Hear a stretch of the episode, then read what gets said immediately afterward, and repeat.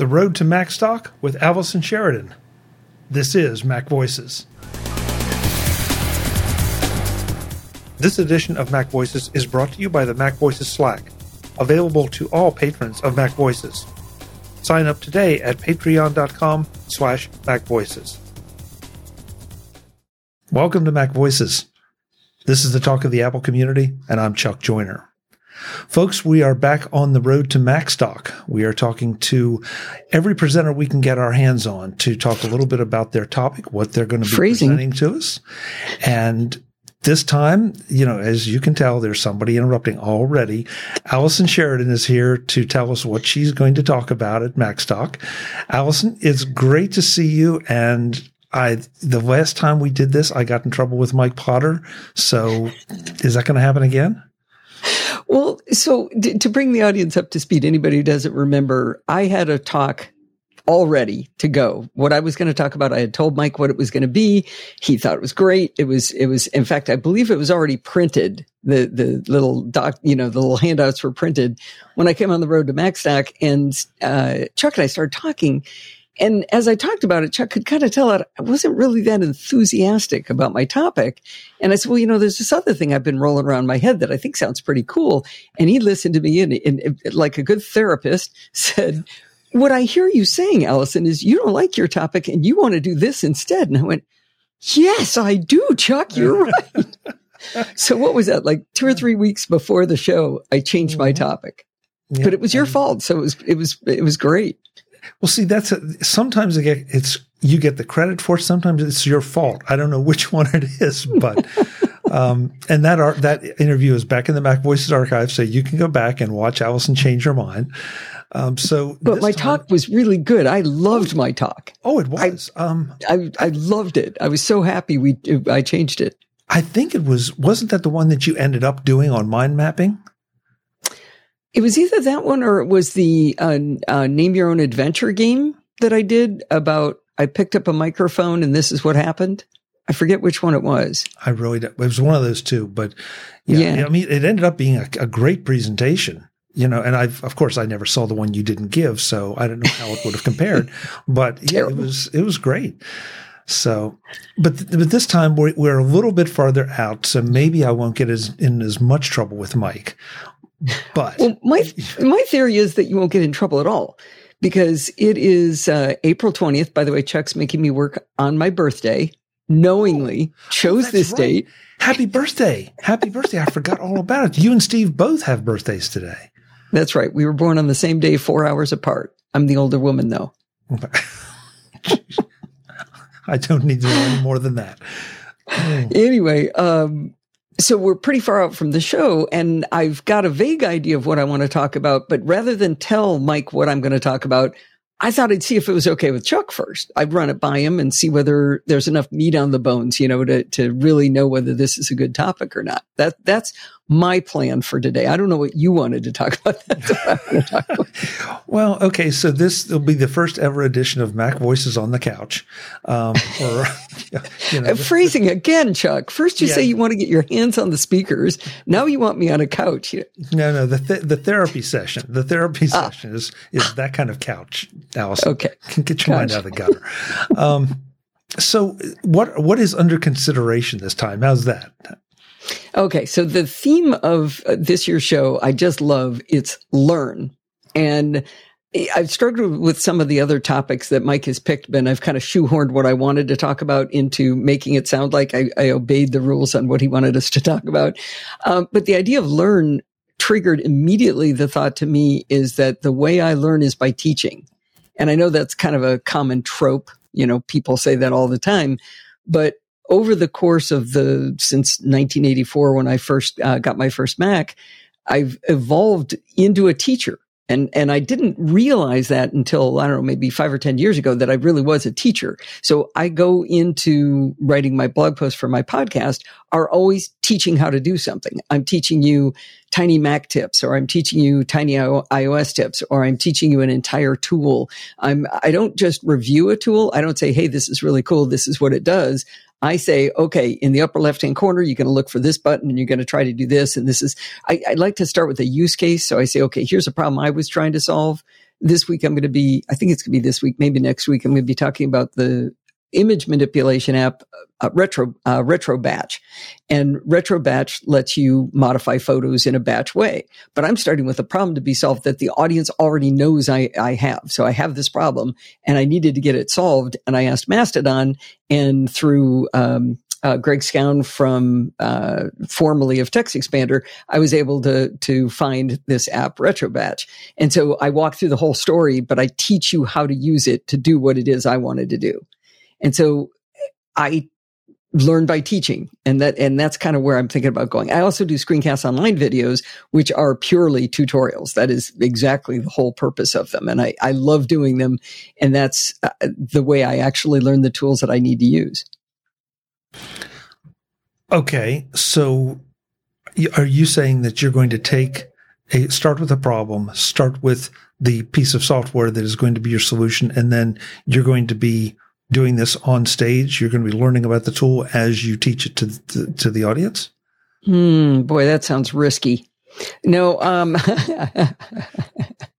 because when I'm learning a tool in order to teach it, it's constantly, I didn't know that was in there. You know, tools that I've used forever. I just did Under My Roof for Screencast Online. And in that app, I knew how to use it. I've been using it and its predecessor since 2014. So really, really like 9 years. And I use this tool all the time. When I went to teach it, boy, howdy, does it know how to do a lot of stuff I never used before. So it would be embarrassing to do on stage. I'd have to pick a tool I didn't know or that I was already using and had never taught. And but more maybe by example of here, for example, Under My Roof. Here I went to go do a tutorial on it and look at all the stuff I didn't know that it did. Mind mapping, you know, I use iThoughtsX. That's the one that I demonstrated. At least we're pretty sure I did it at Macstock. If Chuck remembers it, I'm sure it's true. But what did I learn when I taught that tool? That's one angle of to go at it, or to talk about the different methods that I do the teaching. Not sure which. I mean, I kind of like both. I like the idea of you teaching us or telling us or explaining, you know, what you found out when you went to develop your presentation of the tool. I mean, your teaching of the tool. Tutorials. Thank you. Tutorials. Thank you. That's better.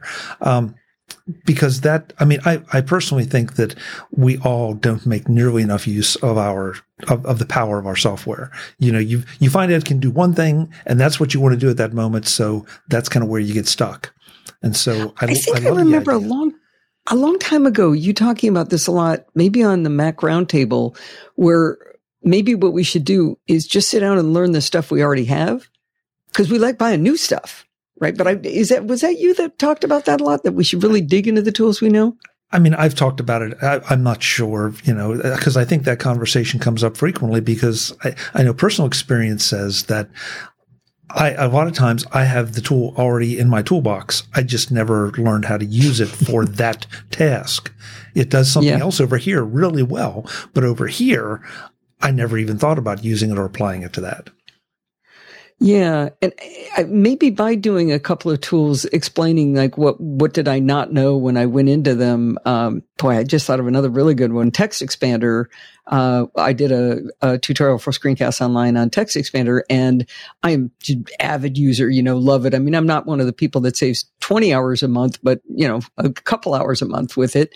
But what I didn't realize was the things like embedded snippets. You can make a snippet and embed it inside of another snippet. And all of a sudden now, when you change that one embedded snippet, now it changes everywhere else that you used it. And then I learned about how you could put in dates and you know, other placeholder things. And I just couldn't believe what I didn't know about the tool. And now I know it really well. I might even talk about how sometimes I'm afraid to teach a tool because I'll realize how much I don't know.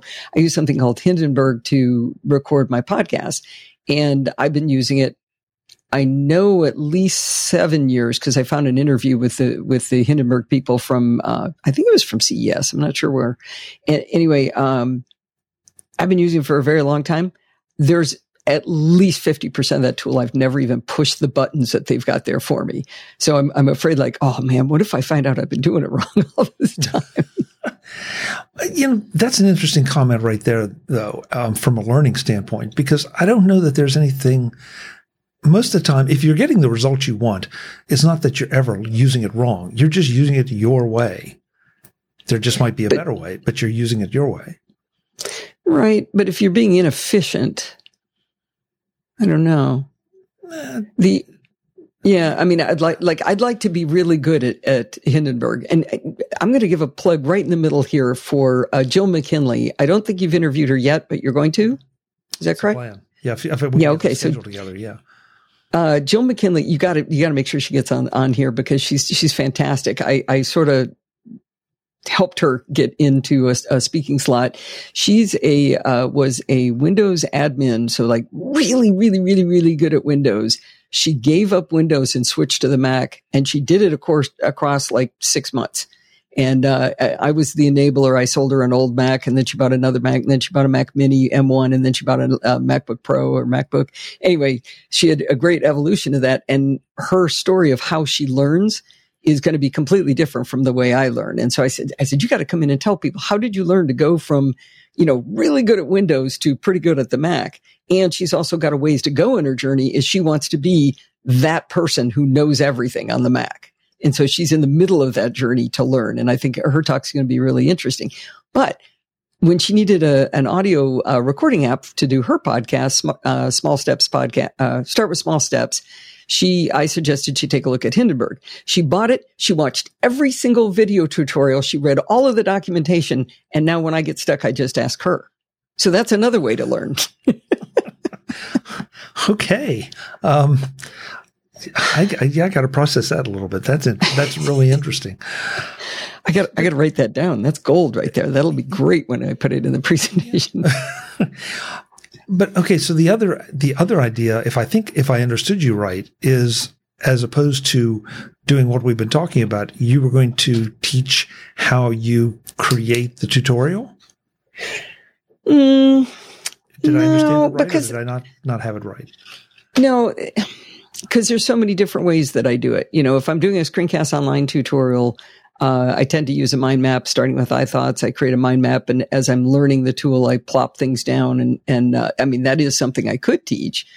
But I've actually started to modify the way I'm doing it. I'm not using the mind map as much as I used to.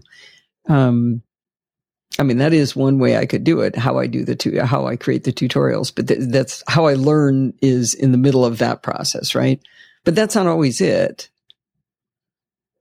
Well, that's a thought. If I can't find enough meat, the only thing I'm worried about is, do I have enough meat? You know, do I have enough examples where I could remember what did I learn when I did this, and why did teaching it help me learn it? Yeah, but if you have, let's just say, 3 or 4 methods of creating a tutorial, whether it's for Screencasts Online or whether it's for your own website or whatever. I mean, that might be interesting to compare and contrast. See, I told you she was going to be on the couch, folks. I don't know if they're methods. I poke all the buttons. You know, I start pushing every menu and going in and diving into the settings and seeing what they do. I don't know that that's different from... if it's a written tutorial or, you know, written blog post or article for the podcast versus doing a Screencast Online tutorial. So much of doing Screencast Online, you've done screencasting before. That's a ton of work. That's a whole nother subject of how to create a good screencast tutorial. I remember years ago at work, I was using, the worst piece of software I've ever used in my life. I can almost come up with the name of it. I get delirium tremors when I remember it. It was a screencasting application. There's a version of it for the Mac. Anyway, it was just terrible stuff. But where was I going with that? Man, I started thinking about the software and I got freaked out. Oh, I remember a guy was telling me screencasting's easy. I said, what are you talking about? He goes, well, you just turn on the camera, you start recording, and then you hit stop and you're done. And I said, oh, I'm sorry. I meant a good one. Those are 2 totally different things. Yeah. And of course, I'll put a plug in for, since we're plugging things, I'll put a plug in for Screencast Online because, I mean, not just yours, but everybody that Don has lined up, you know, he holds them to very high standards. And as a result, the products are very, very high quality. Yeah. Yeah. Now, JF Percept makes us look good. My screencasts are much better when JF is done editing them.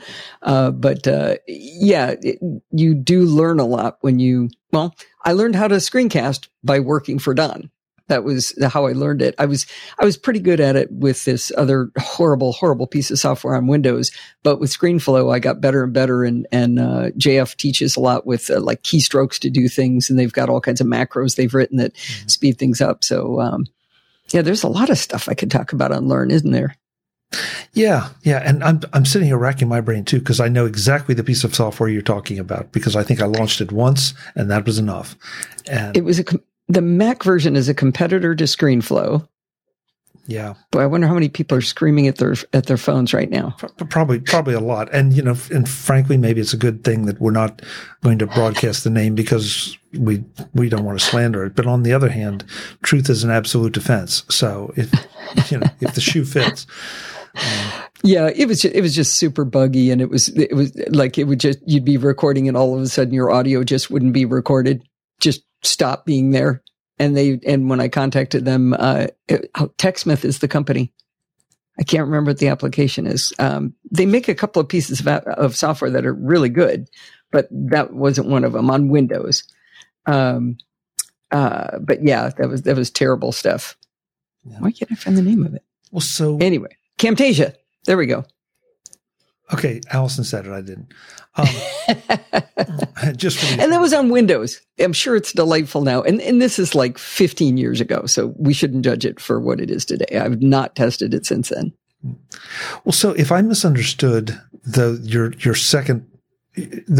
alternative method your alternative topic, then what was the alternative topic? I don't actually have an alternative topic. That's why you can't figure out what it is. Okay. I was just throwing one up and thinking if you thought of something better, that'd be okay. Oh, okay. So this is, I get to pick your topic. I like this. I wish I'd had more notice, but, you know, I think that an interesting topic for you might be to talk about how you do everything that you do, because you put out a significant amount of content, and you put out a significant amount of content in a fashion that is different from what I put out and different from what everyone else we know puts out, because you are methodical to a fault. And thank you. And I yeah, that I meant that as a compliment. Because, you know, if it's in there and Allison hasn't found it, it's not there to be found, you know. And I do take corrections. It does happen, and I'm really happy when people say you missed this. That's great. But I know you're talking about some of the stuff I've just. Oh man, what was the one I dove into? The NIST, the National Institute of something or other in standards body, and how and why they don't recommend using two-factor authentication through SMS. I think that's what it was. But I knew that it wasn't recommended, but I started actually reading NIST and dug into, man, I got down in the weeds and digging into that thing. So once I get a hold of a topic like that I really want to understand, there's no stopping me. And sometimes there's math too. I like throwing math in. Well, I think the quintessential example of Allison Sheridan's approach to things is her mind map of iOS. I think if you don't understand what I'm talking about, just go and Google that. You'll find it on her site, and then your brain will melt down. Because mine definitely did. I thought was, hey, you know what would be cool is if I could see in one mind map what all of the settings are in iOS, like what branches off of what. That'd be pretty cool. How long could that take? A couple hours? It took me 3 weeks to build that mind map, going down every single path, documenting every single thing, what it did. And what I started noticing was some of the menus were like, you'd go menu deep, menu one deep, menu two deep, menu three deep. And there was nothing but that one thing at the end. It's like, people, what are you doing? And about 80% of the mind map was under accessibility. And I think they put more under accessibility since then. When I finally published it, it was iOS 11. And I said in big, bold letters at the top, no, I'm not ever going to update this to the next version. And I, you know, when you did that, I thought, okay, first of all, she's a little obsessive. But second, I thought it was really interesting. Third, though, the conclusion you reached was interesting. That, yeah, there was only one thing down at that bottom level. And I looked at it and said, okay, this reminds me of some websites I've built where I don't exactly have things in as placeholders, but I have things in where eventually something will go. It just may not be there yet. And so even the interpretation of some of those kind of things might be interesting to shoehorn into your discussion. Yeah, I'd have to go pretty deep into a topic to get to that level of detail on it. But I think it would be interesting to go through these different kinds of things as you're talking and teaching me here. You know, how I use other people to help me do things, like Jill. Another great obsession one was, the solar diagram that I created. We got solar panels put on, and we have a whole home battery from Tesla Powerwall. And then, of course, we have grid power. And in between those three things, there's kind of this traffic cop that decides under what conditions, it's like a flow diagram. Under what conditions does the power go which direction? You know, if it's sunny out during the day, the first the energy goes to power the house, then whatever's left over goes to the battery. But if the battery's full, then it turns on, it goes back into the grid. Okay, so now what if it's between 4 and 9 p.m. where we have the highest energy cost, then it goes from the battery first over, you know, it's this whole thing. And I started creating this diagram to try to, and I could even talk about the tools I use for that. As I started creating the diagram, Steve and I would go over it and try to figure out, okay, is that right? Is that how it works? And we kept working it, and modifying the diagram until we realized we didn't actually understand how it worked. We had missed a big piece of information that I learned because I did this diagram. Was it, you not being smart, was it a useful piece of information? Oh, yeah. Yeah. When we had our solar installed, they told us that we had to divide our circuits into two piles, a pile of things that would be on backup battery and the pile that wouldn't be. So the oven and the chargers for our electric vehicles, neither of those could be on the backup battery. They just draw too much power. So, and instantaneous power, especially. And so we had those separated. What we didn't realize was that we could use solar energy to power them. It was just in the case of a grid outage that we couldn't use them, if that makes any sense. Makes perfect sense. We thought we couldn't use them at all on battery, that if we used them, we would be using grid power. We did not understand that until we kept diagramming, going, hey, wait a minute, look what's happening when this is going on, what we're doing. Now we've kind of changed the algorithm, and I think we don't understand it again. Two engineers, and you know, we've both got master's degrees, and we sit there diagramming this stuff, trying to figure it out. But that was a really... Doing my diagrams, I definitely learn how things work. That's another important one. So mind maps and diagrams. And well, so maybe we're coming up with a topic here for you as we go. The idea that you need to do some of these things to learn about all the capabilities of your software or your solar panel or whatever it is. That, you know, yeah. This, as opposed to just reading the manual and accepting that, you know, maybe start asking questions, because the impression I'm getting is that you ended up getting better use out of the money you spent on the solar panels as opposed to just letting them come installed and say, okay, here you go. Oh, yeah, definitely. And there's just a deep-rooted need to understand in me and in Steve, you know, like I said, being engineers, we just have to understand. We can't just use something and go, okay, it's all right. It's just fine. It just goes. I mean, I don't know how my lights turn on and off, but you know, and actually I think that's one of the things, if I ever sat down to try to explain HomeKit, I think I would just end my life if I tried to explain how it worked and how the different pieces of automation work within it. That's the kind of thing where it bothers me that I don't think I could mind map that. I couldn't diagram it if I tried. I know you and Bart Busschots have done Taming the Terminal, and you've done a couple things on programming, but do you consider yourself a programmer? I'm glad you brought that up. That was another piece of this is, Taming the Terminal was a 40-ish. We should have stopped at 42. I think we actually did 43 episodes where he taught us how to use the terminal. Programming by Stealth has now been going on for over 4 years. It goes on. It's about once a month or sometimes, it's twice a month, where Bart is teaching the class to program through an audio podcast, which sounds really dumb, but Bart has spectacular tutorial show notes that he writes. So you don't actually have to listen to us. You can just read his show notes and you could probably get a lot of it. By listening to the podcast along with it, what you get is me sitting in the front row going, teacher, I don't understand. You went too fast. I don't understand what this means. And he... and the students seem to claim that my contribution is helpful. So I am honestly, earnestly asking questions when I get stuck or I don't understand what he said. But he said he loves it because it forces him to go back and understand. And Bart will tell you that by teaching this class, he says, I'm one step ahead of the class. So right now we're in a series where he's teaching shell scripting, and that's getting a lot of traction. People are really loving that.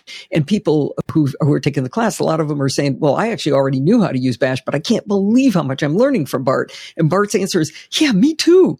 Because he says he knows that because I'm in the front row asking questions, he has to know exactly what he can't fluff over something because I'll catch him on it and ask him a question he doesn't know the answer to. So by teaching the class, he's learning as he's teaching us. And the answer to your question is yes. I consider myself a developer. And if I say it out loud, I usually have to say, yeah, really, really junior developer. But still, I'm a developer. I have apps that I have published on GitHub. Okay. I ask, I guess, because of the methodology we were talking about when you go to prepare the tutorials, that sounds a bit like programming. You know, that if you do this, then you get that result. But if you go over here, then you get this result. So that's a very simplified example, but hopefully folks get the idea. Well, yeah, definitely. When I was working on this post I haven't finished yet about RetroBatch, I had ended up with like 4 different conditions of what I wanted to have happen with some photos or some images. And of course I made a truth table. You know, that's what one does, right? Normal people probably don't, but that's what I do. But it was that kind of thing is I needed to do the Booleans to say, okay, if this is true and this is true, then what happens? If this is true and this is false, what does that happen? This is false. This is true. What does that happen? What if they're both false? And I think that's kind of the programmer brain.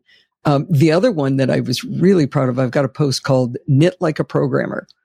I was working on a baby Afghan for my grandchild, and it was this really cool pattern that had repeating sections. So let's say, you know, a square, a square, a square, a square. These 4 squares look different. So it's A, B, A, B. The first and third are the same, the second and fourth are the same. But halfway through one of them knitting up, it changed pattern. So they were basically subroutines within these blocks. So you'd learn the block, but then you had a subroutine that it had to do within that block. And as soon as I realized that's what it was, I could diagram it out so that I could follow the pattern. Otherwise, every stitch I was going, okay, is that supposed to be a knit or a purl? But once I knew what the algorithm was, then I could go through and I could knit without, you know, just paying a lot less attention. That's not normal, is it, Chuck? What? Yeah. That's maybe not normal. Well, no, it is for you. It is for the way I mean that. It's the way your head works. The more people get to know you, the more people watch your stuff, I think they do start to understand maybe your approach to it. Like you said, you know, a truth table. How many people would bother to take the time? So, you know, you do have that obsessive gene in there about understanding things. And that's, I'm still trying to find that perfect way for you to take that and twist it into Mike's topic of learn. Yeah. Maybe that's part of the preamble of why I do what I do is because I have to understand, and that obsession makes me think, man, this is so cool. I need to teach people about that. Maybe that's the angle in on that. That's a pretty good angle because I feel like I'm not going to get into what I'm planning to talk about, but it is interesting because I'm a bit more of a pragmatist. I'm a little less worried about how it works, just knowing that it does work and how to use it as opposed to understanding exactly why it does what it does. So that's an interesting contrast in, because some of the things you're talking about, yeah, absolutely interesting. No question about it. But am I going to take the time to dig that deep into it? Or am I going to say, if I push the little B on the keyboard, the B pops up on the screen? You're making me remember another example was, you remember when they first started coming out with portable batteries that could actually charge a laptop? I know it was right around Macstock because I had brought with me one from Jackery, which was kind of a, like a long rectangle of a charger. And I had purchased that because I'd done the math on how does it work to charge from a portable battery. So this one was one where you could actually plug the AC outlet, the AC plug right into it. This was pre-USB-C.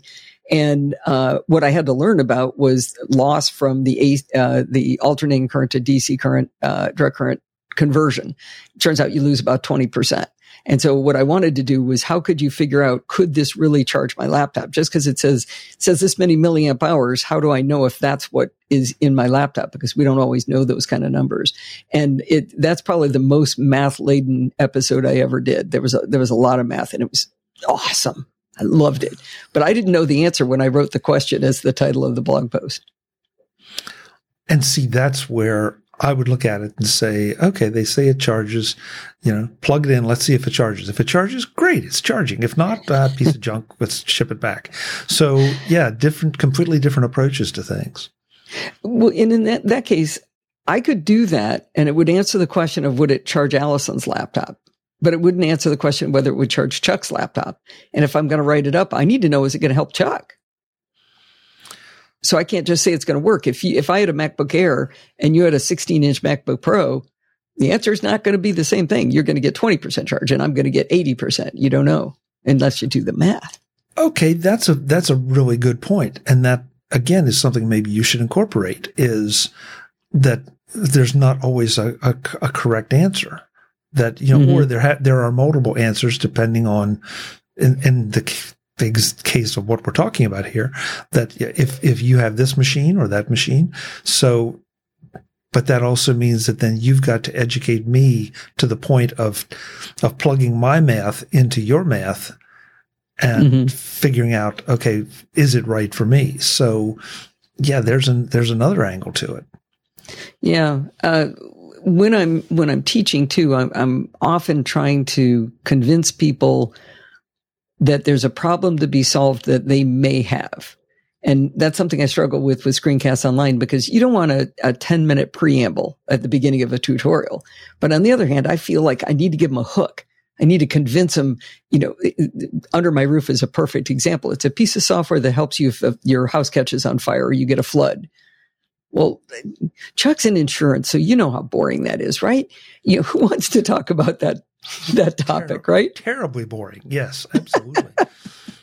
And so I don't want to talk about insurance right up front, but so I've got to get them right past that to the, hey, but it's really fun and you can upload your pictures and scan things in and it's really cool. And, so I feel like I want to hook them in, but I need to give people that hook. I need to give them some reason they should read the next sentence and not just, I gave people chapter markers, and I didn't want to do that in the NosillaCast, but I decided to finally do it because I knew that if I gave them chapter marks, they might skip. So you got to catch them right at the beginning. Got to give them a reason to listen to the next few sentences. So Allison is manipulating you with her podcast. 100%. Yeah, she doesn't even deny it. I like it. Whatever possible. Let's see. Okay. I sound passionate about it, don't I, Chuck? Well, that may be, again, the best angle, because you absolutely are passionate about it. And I can get passionate about parts of it, but other parts of it, it's just like, I just want to skip to the end. You're right. I'm one of those. Just give me the conclusion and let me move on, because I've got other things to do. Right. So there's a place for both kinds of people. That's one of the things I like about the podcasting, the whole concept of podcasting, is that there's a podcast for you. There's one that you're going to like, and you're going to, You're going to get the content that you want, the way you want, and you don't have to like the same one that I do. Whenever I remember back before people knew what podcasting was, I would always try to explain to them. They'd say, well, what's your podcast about? And I'd say, you wouldn't like my podcast. You don't have any, we don't have any of the same interests, but what do you care about? What do you like? Do you like to knit? Do you like to drink? Do you like religion? Do you like sports? What do you like? Here's how you would find the podcast that would be fun for you. So, and even within the narrower field of the Apple podcasting field, there's so many of us that you can pick which ones you really like and what has the best content. I mean, mine clearly has the best content, but you know, for your second Mac ones, you can look other ones up too. Podcasting, I think, is interesting, and we're having a good time here. This is a very generalized discussion, but you can focus on things very specifically, you know, have a very narrow niche. You're not going to have, 2 million followers on YouTube or subscribers to your podcast, but the people that are paying attention to you really do care. Yeah. The passion of the community is so much fun. I built a Slack community, and it's the first thing I check in the morning is what's going on in Slack. What are people talking about? What surprises me is that the Programming by Stealth people, they're probably the most engaged. The discussions that are going on in there and people helping each other and posting cool tips and about programming, they're really all over it. So that was kind of a surprise. The general topic gets a little bit, I also created a channel called Delete Me, which is a play on something that I believe in, about the Mac, but it's the place you can post stuff that is just funny, and Delete Me is the best channel in the whole thing. I don't know if I think I've talked about it before at Macstock, but Delete Me comes from, I came up with the idea of creating a folder, not called temp, call it Delete Me, because anything you put in that folder, you're telling future you can delete this. You already know. So you download a picture of your dog that's the best picture ever, and or you bring it down to this folder, and then you post it on social media. For some reason, you needed it on the desktop, and later you go to delete it, and you're like, oh, shoot, do I already have that in my library? Well, I don't know. I better put it back in my library. So you end up with 18 copies of that same photo. With Delete Me, you already told future you, yeah, it's fine. Get rid of it. It's one of my favorite tips. I would never have thought of that. I have a similar folder called The Black Hole. That's pretty good. And people look at my desktop and say, what is The Black Hole? And it's like, well, it's where I can put stuff in, and I never need to see it again if I don't want to. Yeah. Set Hazel up to just delete it after a little while. Yeah. Yeah. So, that's it. See, there are all kind of little tips and tricks and, the origins of things. I don't know, Allison, we're heading toward time, and I'm still not sure what your topic is, but. Oh, I do. I totally know what it is. I learned by teaching, and I'm just going to go through examples of how by teaching this is how I learned it. Like the examples, the solar diagram. So that's using a diagram. I was able to teach myself how this thing worked. And the obsession with diving down to really understand is what makes me create these tutorials in the first place. I am all over it. Okay. I got it. I got this, Chuck. There's meat on the bones. That's what I wanted to know.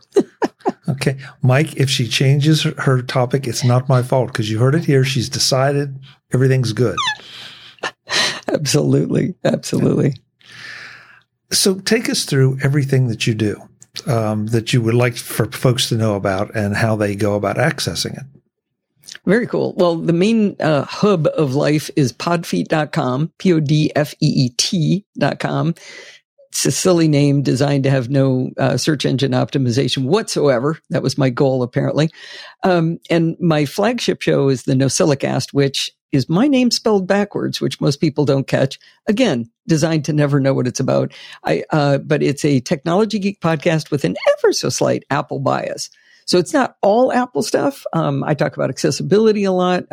There might be photography stuff. You don't really know what you're going to get, but it's always going to be Apple bias. You're not going to find a significant Windows bias in there, definitely. And I don't do any Android stuff. I'm not against having guest talk about that. I do some guest posts. But that's my flagship show. And on May 17th, I think it's 17th, it will be 18 years without missing a weekly episode. Not one single time have we missed an episode. Now, it hasn't 100% been me. A couple of times a year, Alistair Jenks and Bart Busschots do the hosting for me. So it hasn't 100% been me, but that show it comes out every Sunday night like clockwork. So I'm kind of proud of that. I'm not the oldest podcast, Mac podcast. Adam Christensen's ahead of me, but I'm ahead of Leo and Dave Hambleton. So that's fun. But I believe nobody else can say that they've never missed an episode. I'm pretty sure on that one. So that's the flagship show, but then there's a couple of spin-off shows that, one is Chit Chat Across the Pond Light, which is me talking to people I find interesting in tech. Last week, I had Adam Angst on talking about the file provider extension that moved all of our Dropbox and Google Drive and everything, moved it around in the Finder and what the repercussions are. So it'll just be people in tech I find interesting, sort of mostly in tech, sometimes psychology, you never know. And then Programming by Stealth with Bart is also out of there. Bart's show notes are on his own site, but it's all linked up through my site. And we did HTML, CSS, JavaScript. We learned how to do bundlers. There's a really great sub-series on Git. If you've always wanted to learn Git, best way to learn it is from Bart. Taming the Terminal is there too, which is also available as a book in Apple Books, including the audio podcast is embedded in it. So other than that, I don't really do very much. Except dig into your solar panels and make sure that your electric car can be charged. And I'm on Daily Tech News Show a lot, and the SMR podcast, and a lot of other shows. So that's fun. And let's not forget knitting. Clockwise. What's that? I said, let's not forget knitting. Knitting, crocheting. Knitting, I exercise a couple hours a day. Yeah, knitting like a programmer. Right. Oh, I should give you the link to that for your show notes. Please do. I'll stick it in there. I believe it, but I'll stick it in there. No, you should read it, Chuck. It's good. Go ahead. Well, I was going to say that is one thing that's another thing that's different about my shows is virtually everything you hear on the NosillaCast is a well-written, I will say show myself, a full blog post. I hate the word full. It's a blog post with details of everything I talked about. So it is all written out. So you can read, or you can listen, or you can do both. And many years ago, a guy who is deafblind wrote to me and he said, I'm going to write to you once. I'm never going to write back. I'm not going to respond to you, but I want you to know that I read your blog posts using my Braille reader every night. And from that day forward, anything I can do possible to make sure that there's a blog post for that guy, whether he's still out there or not. I'm going to make sure that's always there. So that's another big difference. The shows like Chit Chat and all that, those don't necessarily have blog posts, but Programming myself does. That's very cool. Yeah, I think so. I'm looking forward to getting back to Macstock. I think you probably are too. You know, it's one of my favorite weekends of the year. We get to see so many of our friends. We get to pick on each other, sometimes on stage, sometimes not. And you know, there's just always it's just such a great group of people, and you always learn something. And especially this year, I think arguably more than any other year, you're going to learn something because that's what the topic is. So. Yeah, and I do like that the format this year is going to be we're all going to be together all the time. He has in previous years done tracks, and whenever there's tracks, I'm sure I'm missing the better one. You know, no matter how good one I'm sitting in, I'm convinced I've got FOMO about the other one. So I like not having to make decisions. And I also think doing this, the talks will be easier because we used to have to do two halves of talks, and that was a little more complicated. So I'm looking forward to this. And it's just really nice people. You know, it's just nice. It's fun. There's no arguing. Well, between you and me, of course, but that's it. Yeah, but that happens no matter when or where or how. So, folks, Macstock Conference and Expo is where you want to go to get all the information about attending. Allison's going to be there. You heard Jeff Gamet in the previous Road to Macstock interview. You're going to hear more folks as we get them on the schedule here because we're asking everyone, if possible, to come and do not exactly what Allison and I just did. Most of them have decided what they're going to talk about, but to give us a taste of what they're going to be able to teach you, what you're going to be able to learn. So, again, Macstock Conference and Expo. Allison, I'm delighted that you come up with a topic this time. I sincerely hope it doesn't change or my life is forfeit. So I will see you in July. All right. I'll see you, Chuck. Looking forward to it. Me too. Folks, I'm Chuck Joyner. This is Mac Voices. We're on the road to Macstock. We hope to see you there as well. As always, thanks for watching. Visit MacVoices.com for show notes and to connect with Chuck on social media. Get involved in our Facebook group or like our Facebook page, and get more out of your Apple tech with Mac Voices Magazine, free on Flipboard and on the web. And if you find value in it all, consider supporting us through either our Patreon campaign at patreon.com/MacVoices or by making a one-time donation via the PayPal link on our front page and in the show notes of each episode. You will join these fine people who help bring you Mac Voices.